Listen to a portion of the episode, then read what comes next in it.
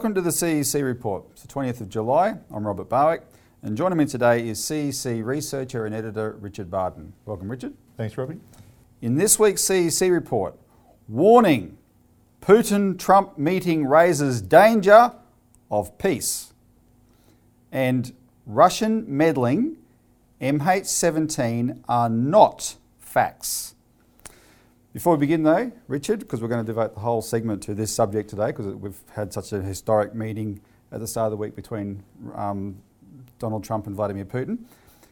Uh, I'll just, we'll just quickly show for our regular viewers the latest from Perth is actually a, um, Barry Mason is running television ads in his as the CEC's candidate for the Perth by-election over there, which is coming up in um, a couple of weeks' time, 28th of July. So just look at one of the ads that Barry Mason's running on Perth West TV at the moment. Barry Mason is your Citizens Electoral Council candidate for the Perth by-election. Barry and the CEC are fighting to fix the banking system which is not working for everyday Australians. Banks make housing unaffordable by betting on mortgages they starve farmers and small businesses of credit and they ruin customers through risky investments. The CEC solution is called Glass-Steagall. Break up the banks so they cannot gamble with our deposits or fleece us for bigger profits. So vote one, Barry Mason, on the 28th of July. Authorised by Barry Mason, CEC Perth. So people in Perth should get involved, still get involved. You want to support the fight for Glass-Steagall and breaking up the banks and fixing up the financial system in Australia before there's a crash get involved by supporting Barry's campaign, and, and we can put the uh, contact details up on the screen.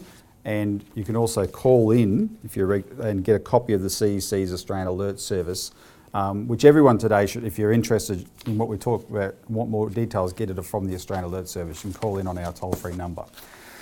All right. So first, warning: Putin-Trump meeting raises danger of peace. And sorry to be so melodramatic, but you've got to take the you know what out of the media coverage this week. It's as if um, you know Hitler and Stalin have met, mm. right? Plot to take over the world. That's that's the, that's the emotional reaction to what's happened, when in fact the opposite is true. The two leaders, what's happened is entirely positive. The two leaders of the world's two biggest superpowers, nuclear with with nu- sorry nuclear superpowers, mm. the two with, biggest nuclear arsenals. Yeah, with ninety percent of the world's nuclear weapons between them. Exactly, ninety like percent have met and got along, and everybody else in the world should think, well, that's pretty good, right? And in fact, I did notice, uh, Richard, in the media coverage lead up to it, because Donald Trump's such a loose cannon and all that, the, the, the self um, righteous media was expressing concern that oh boy, you know, after what he did to the, his allies in the EU and, and uh, uh, all those in those meetings in the G7, etc., let's just hope he gets along. And I remember thinking, I don't think you guys really mean that because the truth came out. But he did get along. The reaction has been poisonous. Yep. Um, and the media has really gone over the top. And so today we're going to address a lot of that um, in what we do, in what we go through. Here's what people have to understand to see it as I've just expressed it as a very positive thing. You may not have been paying attention to it, but if you have been paying attention to the general geopolitical sphere in the last decade or more, you would share our concern, the CEC's concern, and the concern of many other people around the world that, the, that we've been in a very dangerous place. Mm. And arguably, a lot of people have said more dangerous than the Cold War. Yeah, including people who were high level experts in the US government during the Cold War. Exactly. And so a lot of people have been concerned well, if that's the danger, we've never had a greater danger of nuclear war, right, than in the last little period. And that's mm. why this is so positive. So, but I, have thought of a great way to contrast this because you're not getting this from the media, right? You're just getting this one sided thing as if it's all negative. Um, one of the people that I think would be very happy with what happened this week mm. is the late Malcolm Fraser, the former Prime Minister of Australia. He was one of the senior statesmen of the world who had been very concerned about where the world had gone in the last period, right? Mm. The C, in, the, in the few years before he died, the CEC developed a collaboration with Malcolm Fraser on this question, also on the question of, of, of um, fighting for Glass-Steagall, as it turned mm. out. But we started off on this, our shared concern that the, that the enmity between America and Russia and also with China was putting the world in danger of nuclear war.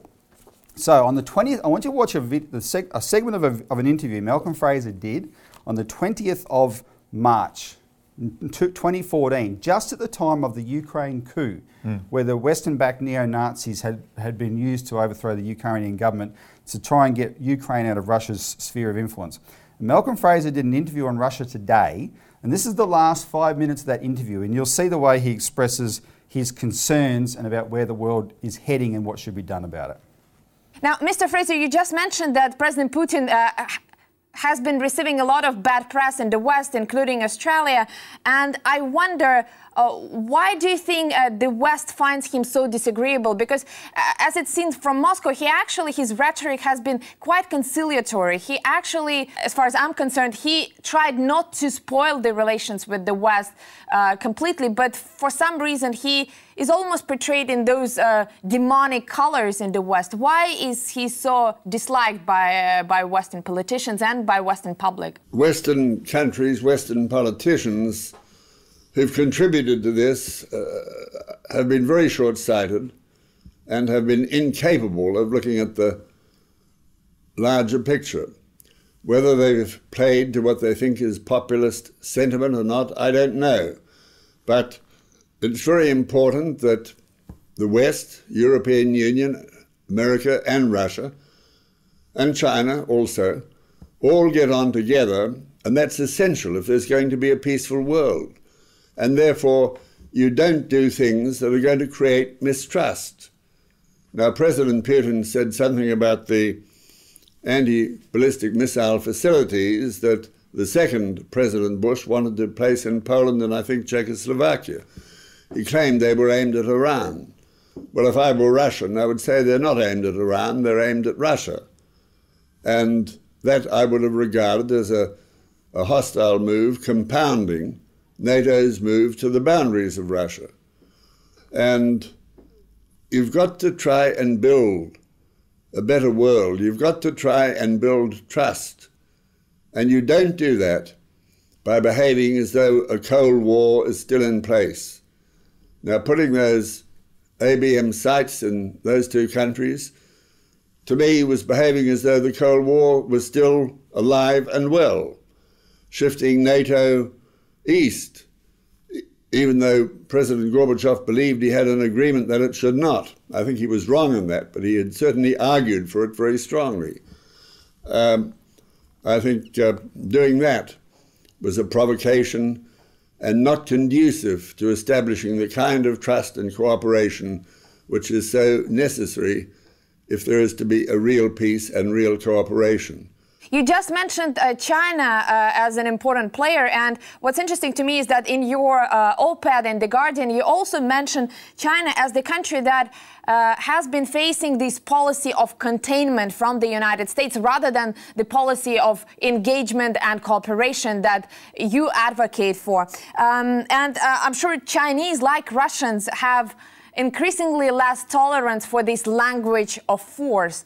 Do you see that as a source of potential tension, probably similar to the ones that we've seen uh, these days over Ukraine? Well, the United States speaks with two voices to China.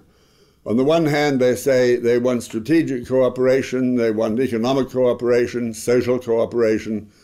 And on the other hand, uh, they tighten, they strengthen their defenses from Japan south through Australia around. Uh, Singapore, and even now talking of making India a strategic partner.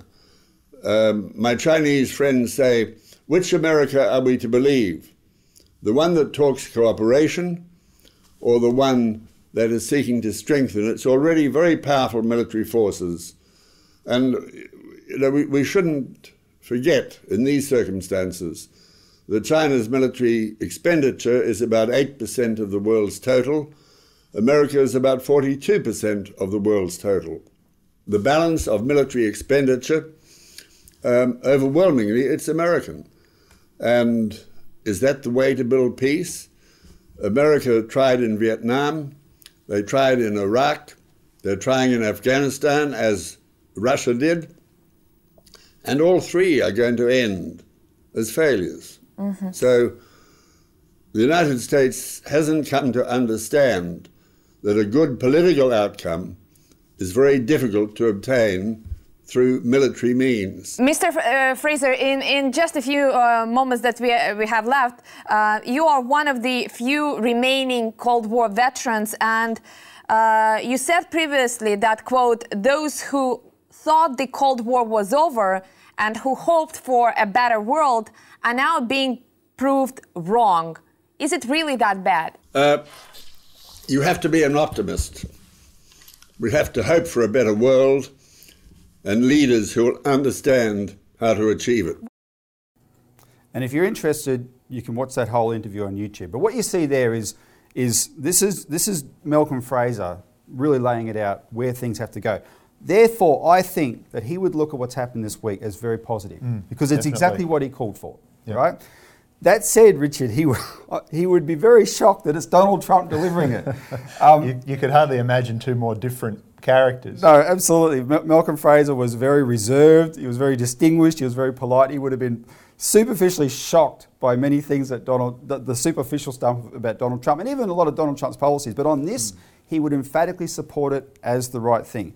Anyway, so just briefly, here's what was actually discussed in the meeting between Trump and Putin, which has all been swamped by all this hysteria that's happened ever since.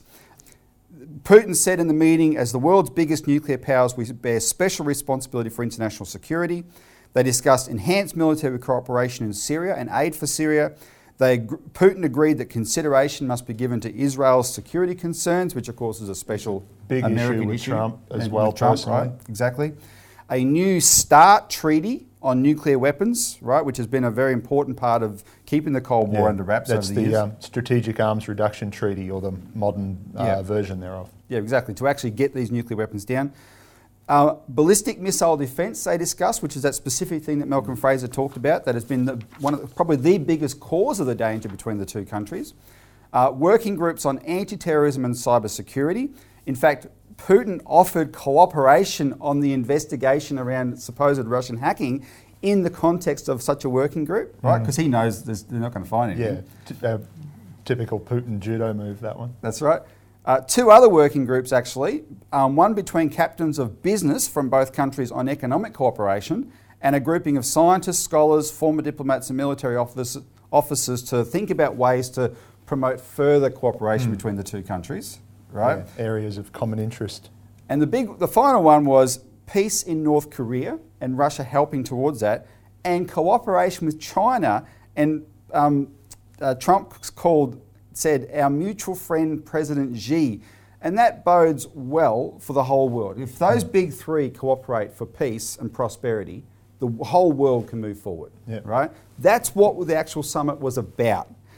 When we come back, we're going to spend the next two segments talking about all the hysteria about what it wasn't about.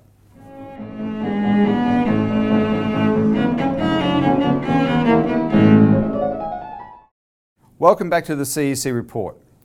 Russian meddling MH17 are not facts. And Richard, in the media furor since this, hmm. this word facts has been bandied around a lot, right? These are the facts of the matter. Yep. Irrefutable facts. Irrefutable Yeah. facts. Now, um, I'm reminded of a line from my favourite movie, shouldn't admit to that, The Princess Bride, um, where Inigo Montoya says, You keep saying this word. I do not think it means what you think it means. Because what they are calling facts is this this, this is no more factual than the claims of weapons of mass destruction in 20, 2003 Yeah, in Iraq, yeah. all it ha- if, if, the, if the, to the, the viewer has to understand, if the media and the intelligence agencies are telling you something is facts, that's the proof that it's not. All right, so let's just take it from there for a given, as a given. But we're going to go through them now. We put out a press release on this today. We're going to go through them now, so you can read in detail in the press release. But I want Richard, who's um, the expert on this, to, to answer my questions on it. So the first big fact, Richard, is that Russia hacked the, D- the Democratic National Committee. This was the hacking of the election. So the first question was Was the DNC actually hacked? Well, according to experts who examined the, um, the material that was released by WikiLeaks, which remember has a 100% record for authenticity of its material, and nobody's disputed that, including the US intelligence agencies, that that material was genuine, that Hillary really did rig the primary, Hillary and the DNC rigged the primaries against Sanders, all of that. Yeah, all the, all the details that came out. Yeah, all the the, they're all real. Nobody, that was nobody all real, disputes yep, that. yep. So But uh, some experts, um, or uh, a gentleman goes by the name Forensicator, um, did the analysis, and it was verified by William Binney, the former technical director of the uh, US National Security Agency, uh, another gentleman who was the, uh, the former head of um, IT at IBM Corporation, um, the American division of that. They said that there's no way this material was hacked because the download speed that's um, evident in the metadata, which is the information about the data that's recorded Yeah. along with it, um, that they said uh, they downloaded, uh, they copied 1,976 megabytes of data in 87 seconds. 1.9 gigabytes in 87 seconds. And if you ever ever tried to download a movie, you'd be lucky to get those speeds. Yep. So that's much faster than what's physically possible with a hack, um, and it appears that this hack didn't happen at all, and that the uh, second release of documents um, that wasn't put out through WikiLeaks that contained these so-called uh, Russian fingerprints, really amateurish stuff that no professional hacker Digital would ever do. fingerprints, digital yeah, fingerprints, di- yeah. digital fingerprints, Cyrillic lettering, references to names, and so on. Um, so th- these appear to have been synthetically tainted with these uh, Russian fingerprints, uh, presumably to implicate Russian intelligence. Yep, yep. That re- reminds me of a, um, of a Far Side cartoon with a dog trying to pin the blame on the cat for um, uh, stealing the food. But anyway, I'll see if I can find that bit on the screen. Uh, all right, second question. Did all all 17 US intelligence agencies, that was the claim, did was- they all find the Kremlin responsible for hacking? No, that was Hillary's sh- um, shtick in the uh, final presidential debate, but no, they didn't. Um, only three, to, well, four um, to varying degrees of confidence, which is a legally meaningless term. And one of these 17 agencies had something to do with the Coast Guard anyway, for crying out. Like they, they wouldn't have even yeah, been they interested. Wouldn't, they wouldn't have had anything to say on it Any in any case. Um, no, the, uh, the Department of Homeland Security and the Office of the Director of National Intelligence is James Clapper, a perjurer, by the way, who lied to Congress that the NSA wasn't uh, collecting information on Americans three months before Snowden proved that they were and spying on everyone else as well. They, uh, they put out a paper, the, the Department of Homeland Security and Clapper's office put out a, a one page statement asserting that the US intelligence community was confident that this is what had happened, that the Russian government had directed these compromises, but they didn't give any evidence. Um, that, was on, that was in um, October 2016. Well, one of the other fam- one of the other people involved in all this, John Brennan, who was the former CIA director, he once famously said recently, uh, "Ideal in intelligence, not evidence." they don't have evidence for what they talk about anyway. Yeah, exactly.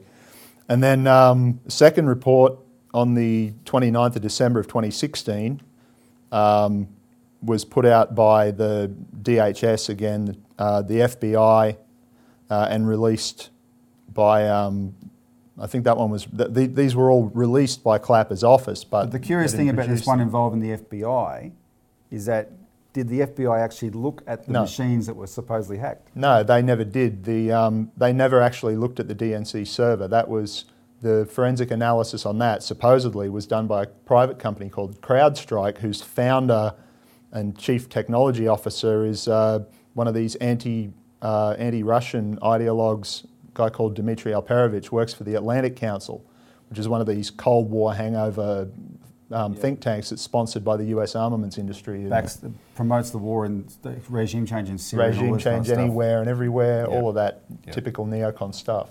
Yep. All right. Well, look on this. So there's more of this on the on those questions of the actual hacking. We'll take a break. When we're going to come back, we'll talk about what's been brought up in the Australian context, which is also which is MH17.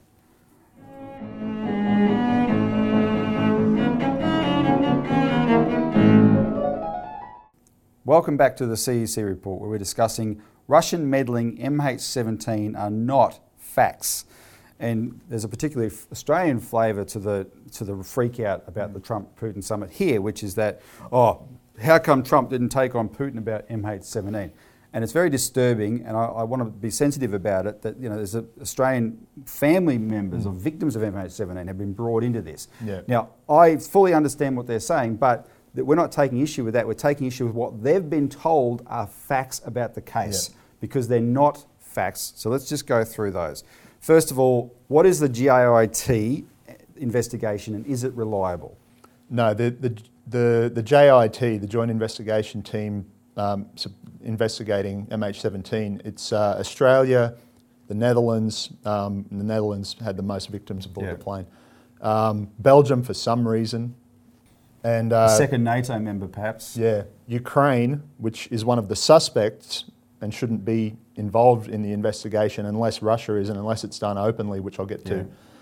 Um, and uh, Malaysia, who owned the plane, of course, but and had many victims aboard as well, but um, they were excluded from the investigation until it had all been set up by those others. They were kept out Well, that's strange for three months. by itself. Yep. Until November of 2014. So no, it's it's not reliable, and the Ukrainian Security Service has veto over any information that's uh, that they're that they're allowed to release or talk As about in public um, on on the basis of their national security concerns. And of course, the current government's big national security concern is trying to get everyone else to gang up on Russia for them. That's right. Um, and of course, from the West standpoint, they're, they're, they're desperate to keep Ukraine in their sphere of influence and away Mm. from Russia. So any question that Ukraine might also be a suspect in this is just being papered over. Yeah, right? exactly. It's, it's, so if one of the su- there's two suspects, Russia and Ukraine. One of them's in the investigation. It's a BS investigation. Yeah. Has everyone involved accept the find, accepted the findings? No, the Malaysian government has not. Um, actually, re- they've rejected them. The new government under um, Mahathir, who came back in a few months ago in the uh, election. The Transport Minister, um, and I'll read the quote here, Anthony Loke, his name is, uh, he was asked in an interview um, how he would respond to these accusations that this Russian missile brigade shot down MH17. And he said straight out, quote, there is no conclusive evidence to point at Russia under the JIT's evidence, and of course we have to take into account our diplomatic relations and so on. So any further actions, that's sanctions and so on, any further actions will be based on conclusive evidence, the implication being that the previous ones were not, which of course is the case. And finally, let's get a little bit technical. Has the investigation proved it was a Russian Buk missile? No, no, not at all. Um, the Buk was a common system used by all of the, you know, the Soviet Union, of course, all these post-Soviet states, several of them still had them after the um, Soviet Union broke down, but um, some of their client states and, and customers use them as well. No, the, the Russians do use um, Buk systems, but their new one, um, they've retired all of the older Soviet models from service. Now, this identification of this as a Russian missile depends on these three little bow tie shaped fragments that were supposedly pulled out of the wreckage. But when, they've, uh, when the company that makes these things made some available for test blasts and put it all on, broadcast it all live on television so they couldn't fake anything, these things put hundreds of bow tie shaped holes in the fuselage of the, of the aircraft, as you would expect. Um, there's no damage matching that on MH17 on any of the photographs that they show. Whereas apparently the Ukrainians did have the, old ones. The Ukrainians, because they're broke and all the rest of it, they still use these um, missile, these older Buk systems that are past their service life, um, that have the same similar blast pattern, but they don't have these strike elements. So again, that makes them more of a suspect than the Russians. Exactly. Well, look, what we're trying to do here is just show there's enough to, to, to point out that what they've claimed as facts are not. Right? Read our press release on it. It will be up on our website uh, today, and call in and get a copy of the Australian Alert Service. But don't take this view of it. Look forward to the fact we might have peace with Russia and the United States. Thanks, Richard. Sure. Thanks to the viewers.